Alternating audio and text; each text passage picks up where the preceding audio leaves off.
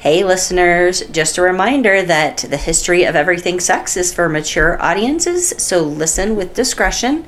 And don't forget, we're ready for suggestions, ideas, stories, whatever you want to tell us. Just email us at thehistoryofsexpod at gmail.com. Thanks!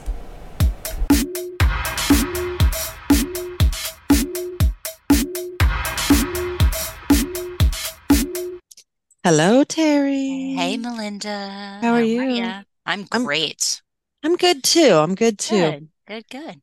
Yeah, I'm uh this is this is kind of a heavy one this week, but Okay. it's it's a story that needs to be told. So do you want to say you're welcome? Yes, yes, yes. So let's try to, I mean, let's just keep it, keep it. I don't want to make everybody excited by my voice. Please. All right. Yes. So, you know, welcome to the history of everything sex. That was absolutely perfect. You like that? That was perfect. Perfect lead in. Nice, nice. Awesome. Yeah. So what you got? What you got for me? Have you ever heard of Dr. John Money? Does that name ring a bell or It no? does, but I don't know why. Okay. And so today we're talking about the history of Dr. Money, which is just a crazy name anyway. Right. Um, and his research on intersex children. Um, Oh, and there's a lot more to the story, but that's just how I'm going to intro it until we get to okay. get to the the T. All All right. right, so let's let's go.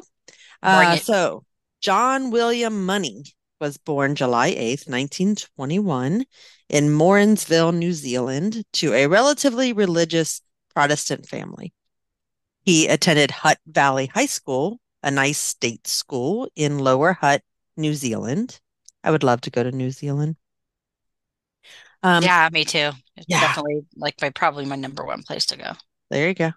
He graduated and continued his education at Victoria University of Wellington, which is part of the University of New Zealand. Now, obviously, a highly intelligent man and very hardworking student, because he graduated with two master's degrees, one in psychology and the other in education. And this was in 1944. Hmm. From here, he journeyed south to Dunedin. I'm going to go with Dunedin, New Zealand, where he held a position as a junior member of the psychology faculty at the University of Otago. All right, so that's that's his background. Now, I wish Okay. I had more info about his personal life during all of this because I'd love to have some like juicy details on him. Mhm. Um, but nothing. I have nothing. I don't know anything about if he partied or if he was just a complete square and he just stayed in his dorm or whatever all the time. I don't know. Mhm. Now, Okay. at age 26 in 1947, John moved to the United States. He attended the Psychiatric Institute of the University of Pittsburgh for a short time before moving on to Harvard to study social relations. And he obtained his PhD in 1952. Hmm. So at that point, John became a professor of pediatrics and medical psychology at Johns Hopkins University, which is a position that he held for the rest of his life. Johns Wait. Hopkins. I went to high school Johns with him. Hopkins. Oh, no, you didn't. Yeah, and Susie Kettering. We used to smoke No. weed behind the Susie, who? Kettering. Oh, It's uh it's from the movie uh Step Brothers. Sorry. oh, that's yeah. I I went to high school with Johnny Hopkins. She goes, You did not. So John was a scientist and a researcher. And in particular, he was interested in researching babies that were born intersex, which basically just means that they aren't born with exclusively male or female reproductive organs and or genitalia. Okay. So for many, many years, the medical community has felt that the best, most ethical thing to do for these babies was to assign a sex, perform surgery to quote unquote fix the genitals, and then raise the child as that assigned gender. Okay. So while some of us might kind of scoff at this, um, it's important to point out that both the parents and the doctors sincerely believe that they were acting in the best interest of the child. I mean, it's definitely not wrong to say that society as a whole tends to put a lot of stock in the idea of male or female. Mhm. First thing they ask you, what'd you have? Is it a boy or girl? Right, right. Parents worried that their children would be bullied and made to feel like freaks. Uh, doctors and parents also worried how the child would feel. Like, do you feel like a freak? Um, are you confused? Are you ashamed of it, of, of yourself? So there may have also been a lot of pressure from doctors to have the surgery. And parents were made to feel that if they didn't take this course of action, they were dooming their child to a life of isolation and trauma. Right. So very difficult. I, I can't imagine. I can't either. Um, right. So today there's a push to educate parents of intersex children that it's not their right to decide the child's sex or gender, and that doing so is likely far more harmful than allowing the child to grow up intersex. And if they decide to, to have sex assignment surgery when they're able to make the decision for themselves. Gotcha. So back to John. So over the years, he published over 500 professional papers and 40 books. He coined the terms gender identity and gender roles. Hmm. He was instrumental in replacing the use of sexual preference with sexual orientation. He said Hmm. it's not that's not what you prefer, that's your That's orientation. what you are. Right. Mhm. He brought attention to sexosophy. Sexosophy. Oh, like Which- sex philosophy? Yes, exactly. Ah. It's the philosophy of sex. Hmm. And this focuses on the non scientific normative assumptions that our culture or society teaches us. Okay. These concepts are based on tradition and experience rather than research and scientific experiments or statistics. For example, scientific research has shown that a mutually consensual, loving relationship between an adult man and a prepubescent girl is not psychologically or physically harmful to either person. Okay. Sexos- sexosophy definitely would say otherwise, right? Right. Right. Right. Right. Right. Like you can do all the damn research you want to do, but I'm going to tell you right now that man better not be touching that little girl. Right. Exactly. Right. So, while some of the beliefs that Dr. John Money held may have been considered way ahead of his time, like the fact that if a person born as a female said that they identified as a male and wanted to live as male, this should not be questioned. In other words, like a person's word and feelings should be enough proof for someone. So, Mhm. you know, of course, we're glad to hear that, right? Right. Some of his other theories, which he presented as proven fact with little to no scientific proof or good evidence, have come under a lot of criticism. Mm. For today, we will specifically talk about his blank slate idea. Okay. So, according to John, everyone is born a blank slate as far as sex is concerned. We come to understand whether we're male or female based on six variables. One, how we're raised. In other words, what we're told growing up, like Mm-hmm. you're a little boy, you're a little girl. Mm-hmm. Uh, the external genitals that we can see. Mm-hmm. Number three, the internal reproductive structures. Number four, hormonal and secondary sex characteristics. Mm-hmm. Number five, gonadal, go, yeah, gonadal sex, and six, chromosomal sex, XX or XY. So Okay. it's it's all the things that we just usually lump together as male or female. Um, Mm-hmm. so he said that you know that he broke it down basically is what he did. so this brings us back to his research on intersex babies. So due to his blank slate theory, he stated that babies born with ambiguous genitalia should immediately be surgically altered, assigned a gender, and raised as that gender, and never told anything about that. And this is why doctors, as I said earlier, pushed parents to do this when their baby was born intersex for decades. Mm-hmm. Right? Okay. Now, while John was publishing his theories and research, I quote unquote research, Mm-hmm. because really it was just his ideas that he said were true. Yeah. Um, another couple was preparing to become parents. Janet and Ron Reimer lived in Winnipeg, Canada. Hmm. On August 22nd, 1965, Janet gave birth to identical twin boys, Bruce and Brian.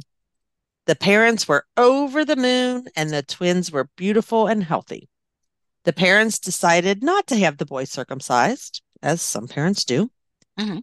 However, when the boys were about eight months old, they were diagnosed with phimosis, which is when the foreskin of the penis can't be pulled back, like to clean the head of the penis or whatever. hmm So the family's pediatrician recommended that Brian and Bruce get circumcised to solve the problem. So Janet and Ron scheduled the procedure, and on April 27th, 1966, the babies were taken to the hospital and left to be treated. However, wasn't long before Janet received a phone call saying that there had been a complication. So Mm. she drove back to the hospital, unsure of what she was about to face. As it turns out, for some unknown reason, the doctor had used an electrical machine to do the circumcision rather than the traditional tools and scalpel. While operating on Bruce, the first twin, the machine malfunctioned and burnt off the baby's penis. Oh my God. Uh, The entire peen was gone. oh my God. Uh, Yes. So, of course, Janet was shocked and she said his little wiener was gone all the way to the crotch. And wisely, it was at least decided that Brian would not get circumcised. Let's not do this to two babies. Oh, right. Gee whiz. Yeah. And then just, you know, Brian just grew out of the phimosis. So this never had to be done in the first place. Right, right, right. So the Reimers were at a loss. What in the world would or could they do? So as they Mhm. worried and they wondered, Janet saw a program on TV where Dr. Money was a guest and he was explaining sex change surgery.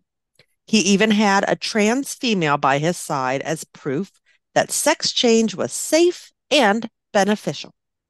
So Janet wrote to the doctor asking for help. The doctor wrote back that the best thing that the parents could do for their child was to change his gender to female.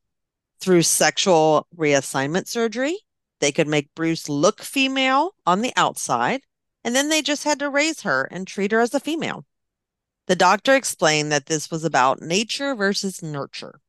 He Hmm. said that babies were born gender neutral, and it wasn't until age two that a child, quote unquote, became a boy or girl. He also told the Reimers that they could never tell the child about this. It's all about how a child is raised, John said, and how would he or she know any different?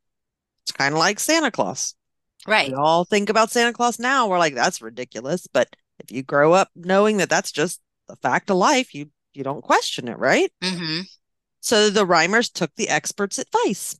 They traveled to Baltimore, Maryland, and on July 3rd, 1967, Bruce went into the hospital where his testicles were removed and vulva were surgically created. And after the operation, Brenda emerged and returned home with her family. Brenda. Yes. Now, Brenda and her brother Brian were raised differently. Where Mhm. Brian had trucks and toy guns, Brenda had baby dolls and makeup. Brenda was a very pretty little girl and was dressed in pink frilly dresses most of the time. Mhm.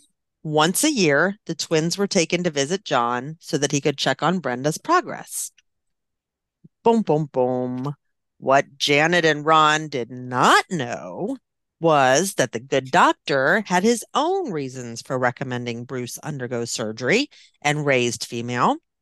He had been handed a perfect opportunity to test his nature versus nurture theory on gender identity. Identical twins raised as different genders. He had a control, Brian, and a test patient, Brenda. And each time the kids visited him, he would record the sessions. When they were six years old, John asked them, Who's the boss out of you two? And Brenda said, Well, Brian's the boss because he's a boy.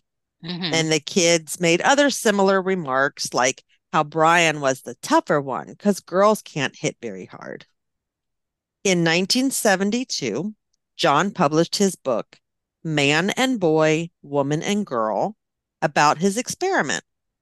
Mm-hmm. He gushed about how his John slash Joan, that's the n- names that he gave the children, uh, how his John slash Joan experiment was proof that his theory of gender neutrality was correct, and he boasted about the success of his interventions.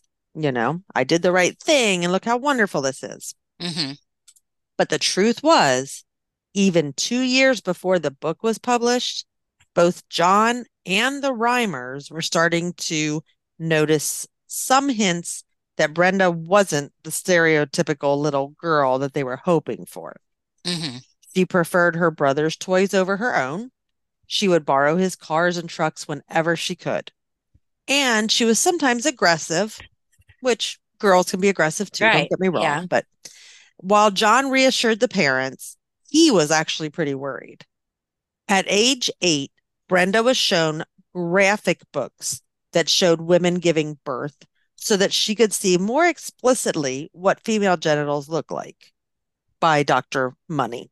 Mm-hmm. She was very uncomfortable with this, as any eight year old would be. Right.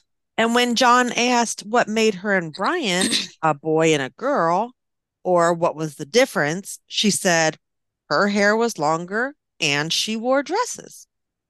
She said her privates were flat and Brian's were not. Mm-hmm. Then John really went too far when he had them both undress despite their protests and had them inspect each other's genitals so they could see how different they were. He even took pictures, which definitely does not have any justification that I can think of. He also him. I want to I know. I want to I want to stomp on his face. That would be great. Absolutely. God. I know. He also told Brenda that she could have surgery to make her privates look more normal. But she said no and he mm-hmm. said, Well, when do you think maybe you will? And she said, Maybe when I'm 13 or 14, you know, just to get him to shut the fuck up. Now, question. Yep. Because she doesn't know. She still Correct. doesn't know. Okay. Nope. Okay. Okay. Okay. Nope. She just assumed she was born a girl. right. Okay. I mean, and really, she probably just thinks she's a tomboy. Right. I mean, but she it, was but Me. even that, I mean, heck, I'm sure. I bet you if you pull up her pictures and my pictures, she looks more like a girl than I did when I was yes. eight years old. Exactly, but yeah. but I do. But she also kind of seems to feel that there's something. Something. So, yeah. Yeah. Now, so Brenda was isolated and bullied in school because she was dressing more like a boy and she had no interest in playing with girls and things were definitely just not going well at all for her. So, mm-hmm. you know, she felt different. She, you know, mm-hmm. um, it all came to a head in 1978. The twins were 13. At their annual appointment with John, he became very pushy with Brenda about getting an operation to improve the look and function of her genitals. Do you think that she was ever like, "How about you take a look at this at his"? Do you you know what I mean? Right. Maybe his needs look better. Mine's yeah. just fine. Yeah. You know what I mean? Right. And yeah, and she probably didn't think anything of the way she looked. So right. yeah, uh, he he wanted this. She didn't. Right. And the more she said no, the harder he pushed. And he even had that same trans woman there, hoping that hearing her story would convince Brenda that this surgery would be great. After the visit, Brenda told Janet and Ron that if she had to ever see the doctor again, she would kill herself. Jeez. She had episodes of shaking and crying uncontrollably. Before long, Janet and Ron made the extremely hard decision to tell the twins the truth. So Ron took Brenda for ice cream, a sure sign to her that he had something bad to tell her when he did explain to her that she'd been born a boy and everything that happened afterward, Brenda finally felt sane for the first time. Everything made sense now. Right. It's so even like, though it was like a, a bad news, it was yes. You know. Yeah, she kind of was like almost like a relief. Right, exactly. Mm-hmm. Brian, on the other hand, he stayed home with his mom, and Janet tried to break the news to him gently. But once Brian realized what she was telling him, he became furious. The lying, the deception, all the visits with Dr. Money, plus all the pain that his twin that his twin had endured over the years was just way too much for him. Mm-hmm. In fact, this may have been so traumatic for Brian that perhaps he had a break from reality. He was eventually diagnosed with schizophrenia, and it may have been triggered in some way by this news on that very day. Wow. Yeah. Wow. So, so sad. Now, as for Brenda, she immediately knew what needed to happen. Brenda became David, and surgery was scheduled. David, at 14 years old, finally had the corrective surgery that gave him a penis. And while he'd never be able to have biological children, he finally started having some hope for his future. Nice. Now, sadly, he and Brian's relationship was never really great after they learned the truth. Mm. They just dealt with it differently and things were just different. Right. Um, David eventually got a settlement for the botched circumcision, mm-hmm. and it must have been a good chunk of change because he was pretty set for a while. Mm-hmm. He married Jane Fontaine on September 22nd, 1990, and he became a stepfather. Mm-hmm. And she says that he was a really good dad. So that's awesome. Yeah.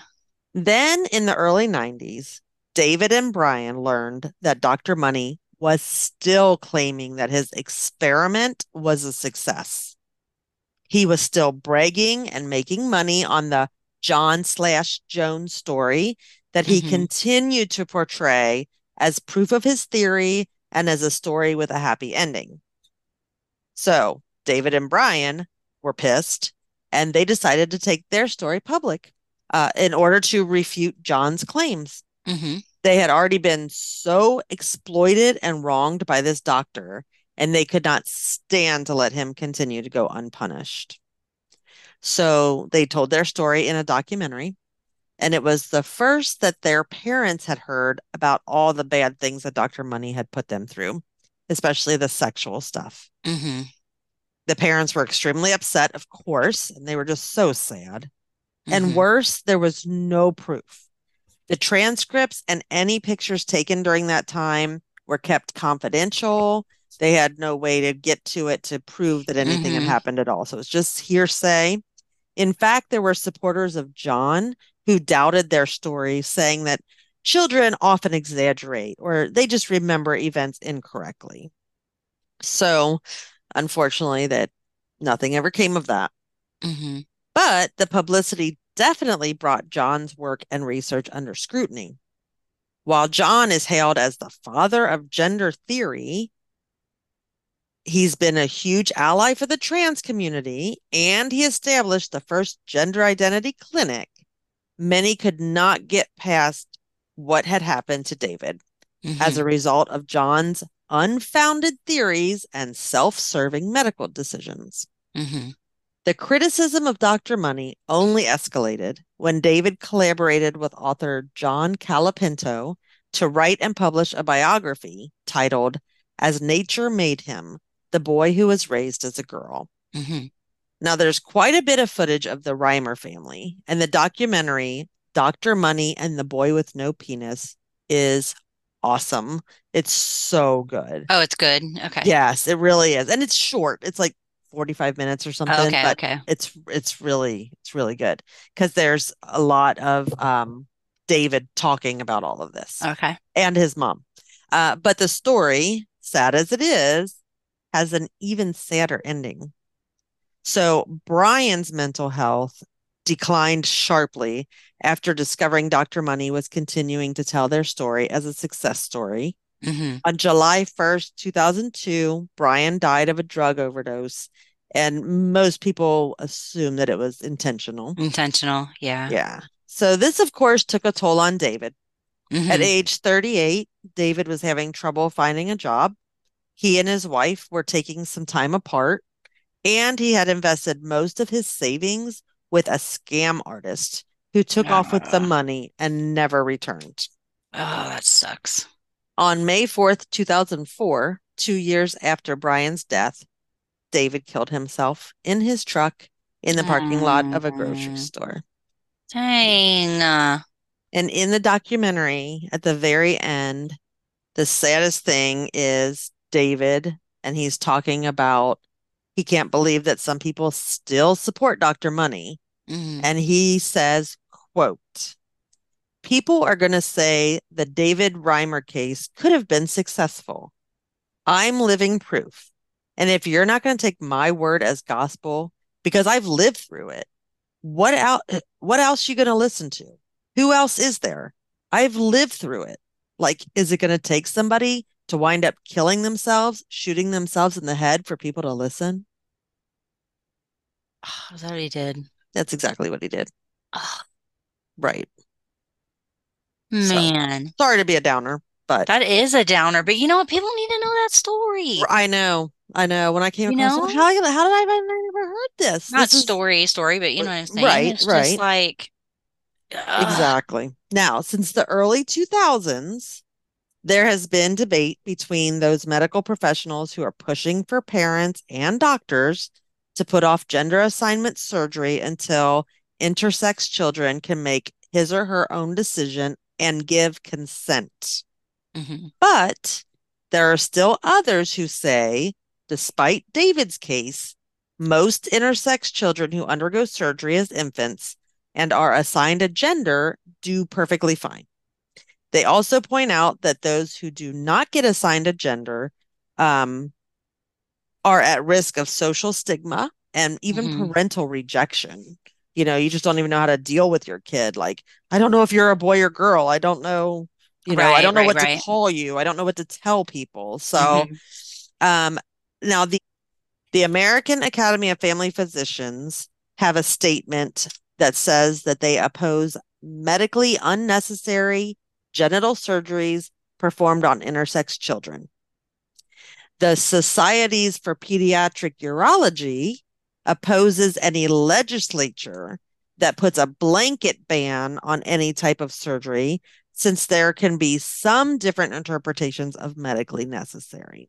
Mm-hmm. You see, so it kind of goes both ways. Like they, the American Academy of uh, Family Physicians is saying, like, you know, don't do that.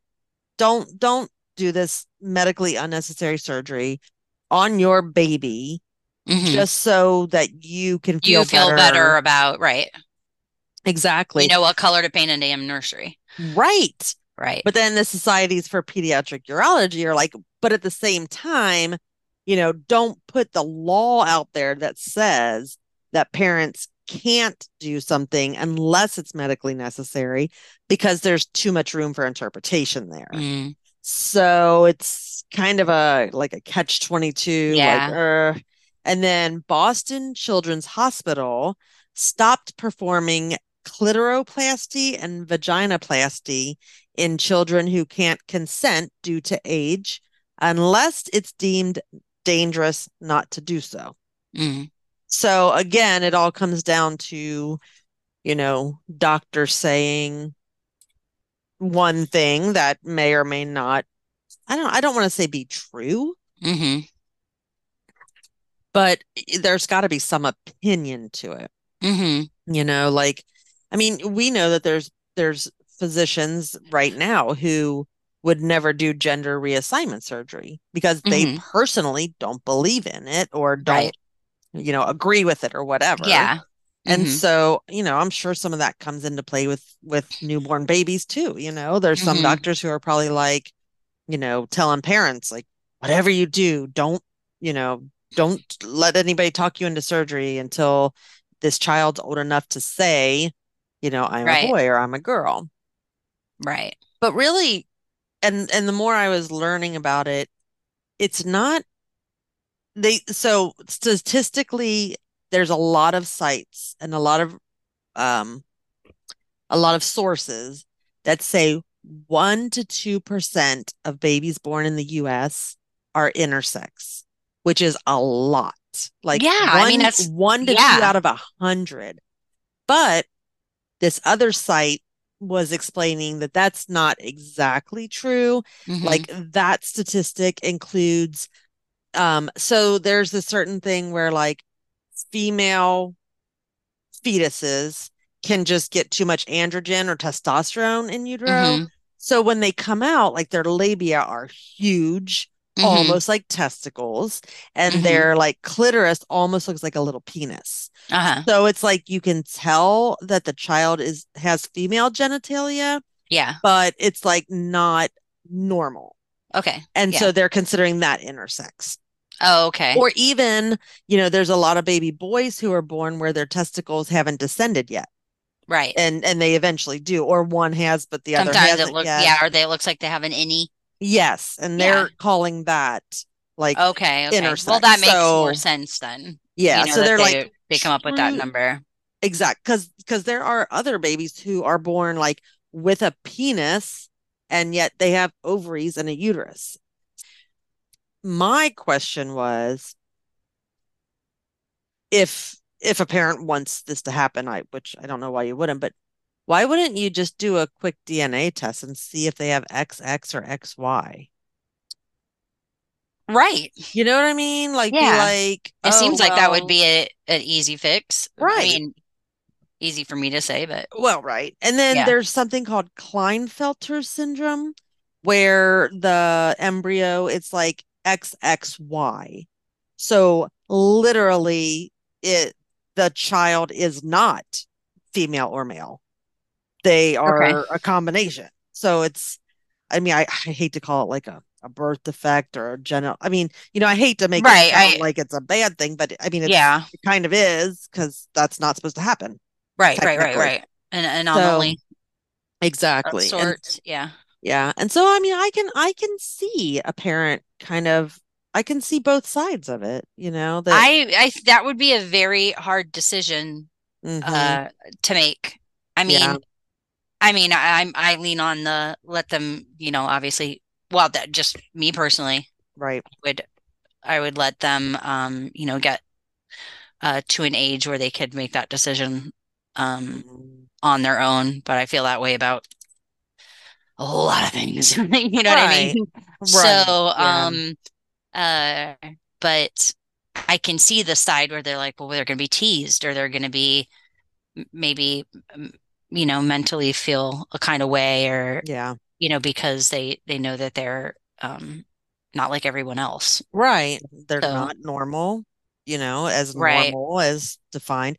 Yeah. And yeah. they were saying like, um, talking about how just how binary our world is, you know, mm-hmm. and between like you said painting the nursery pink or blue dressing mm-hmm. the child in you know a dress or or a little suit or whatever the case might be and and, and you know the first question that parents are asked all the time is you know well when you're pregnant what are you having? And then yeah. you know when you have the baby well what did you have? And i mean it's got to be hard. I yeah. And there are intersex adults who fight for both sides. You know, there's some that are like, you know, whatever you do, do not assign a sex to your child until they can tell you what their sex is. And then there's plenty of intersex adults who say, you know, when I was born, they decided what I what I would be. They did everything they had to do. They raised me that way and I'm happy about it. So Well, right, you got to think that they have a 50-50 shot. Exactly. Of getting it of, of getting it right what's in their head. So you're gonna have right. someone that was like, Oh, I'm I'm glad they they chose this for me. And you're gonna right ones that are just like, No, they, they got it wrong. Right. You know? Right.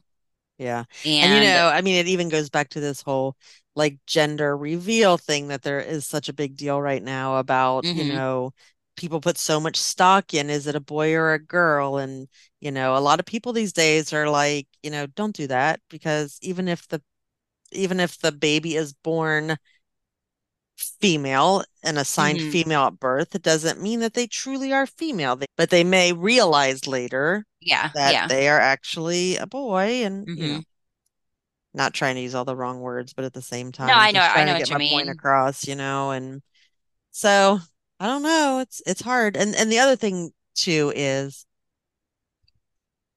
I think that a lot of people still to this day truly, truly put a lot of stock in what doctors say.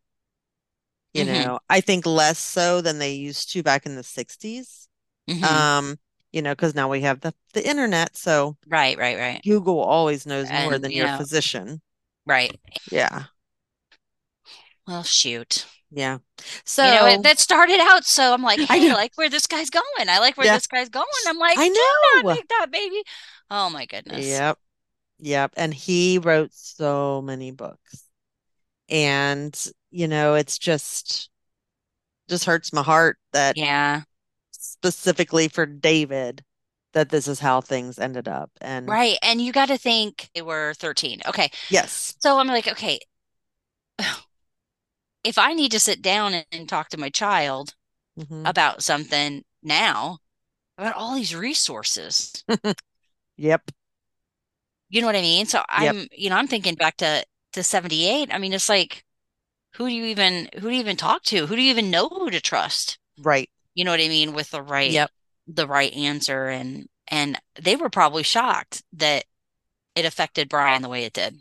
Oh, I'm sure. And his I'm- mom said in the documentary, she said she thinks he reacted that way because he liked being the only boy in the family. And Mhm. now he was learning that he wasn't the only boy, you know, because his sister was actually a boy. hmm And I mean, I mean, I don't know. I'm sure she knows her children better than I do. But Well, I'm you like, got well, I bet I was getting I'm from it. thinking just back to we were eight years old and you made us examine each other. Right. This is now it's all making sense. You know what I mean? Where he's he's looking at it like, you piece of shit. Yeah. And my And that- parents have lied to me the whole time. Right. My parents have been lying to me where you get, you know, uh David, hmm um, when he was Brenda Mm-hmm. still, that how, you know, kind of a relief, Exactly. you know, and I'm sure they were kind of expecting the the opposite. Yeah, and I'm glad that they didn't wait any longer because, you Mm. know, every year I would think that as Brenda kept saying, What is wrong with me? You know, why don't I like what the girls like? Why do I always want to play football? Why don't I have a Why do- period? Why don't I Right. just anything that is just like right. Yes. um you know yeah. and to And know it- that I'm- know that you were vi that he was uh violated like that and it just Mhm. that just disgusts me Exactly. but as as awful of a story as that it was I mean it was you did you did an amazing job Well, It thank you. great. but appreciate it. um I, I feel like everybody needs to hear that everybody Right. needs to hear that uh, you know you can't make somebody be that something that they're not Exactly. I don't know. It's- Yeah. And I mean, they did make it sound, I don't know statistically, but everything I read, it made it sound like most of the time they choose female. Um, I, I, I don't know if that's because they're like, I can't really figure out what those genitals are, but they look more female as opposed to, I mean, you know, we know what a penis and a and testicles look like. Yeah, But yeah.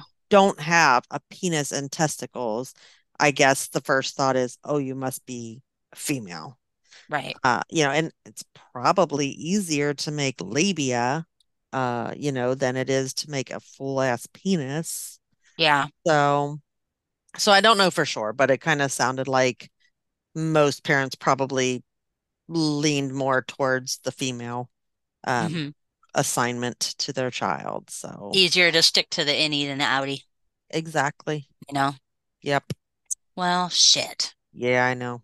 Thank you. And the other thing that. too, Mhm. last thing, is that some of those babies, like I said, where like the females were um had too much testosterone in utero, and so they came out with those, you know, almost male looking uh, genitals. They grow out of that. Like if you just leave them alone, hmm like it's like when they say, "Oh, that little baby needs to grow into his nose." Well, those little babies just need to grow into their genitals. Right. You know, they just got big old genitals, but they'll they'll they'll get big too, and then it'll be normal. And then it'll be right. Yeah. So anyway, sorry it was a downer, but it's also That's all right. Yeah, very interesting. Yeah, I was hooked. Very interesting. So watch that documentary when you get time. Oh. I will. even will. know how it ends, but I know. still very Man. interesting. Yeah. Well, thank you All right. for that. And, you know, educate yourselves. That's right. People, something sounds um confusing to you or unusual or interesting, Mm-hmm. dive into it. Yeah. More find about good it. sources. Find good sources. Yeah, and keep your ear out because I do believe that there's going to be more and more um like bills and legislation that that's trying to be passed still to this day to either legalize or illegalize um these kind of surgeries on babies. Yeah. Yeah. So- Well, Okay, well that's all I got for all you. right. I hope Well, everybody has a great week. There's no true or false or I got no games All for you today. you know what, next time That's right. next time I'm gonna come up with a game There you go. the end of our thing. All right. All right, bye everybody. All right. Deuces.